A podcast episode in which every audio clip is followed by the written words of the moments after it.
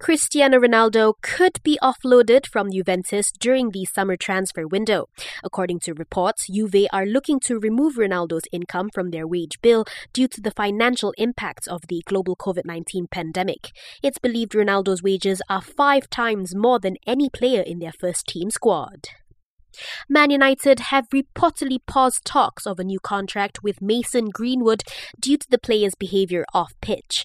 Reports claim that United's chiefs are concerned Greenwood isn't taking care of his health and could be suffering from sleep deprivation.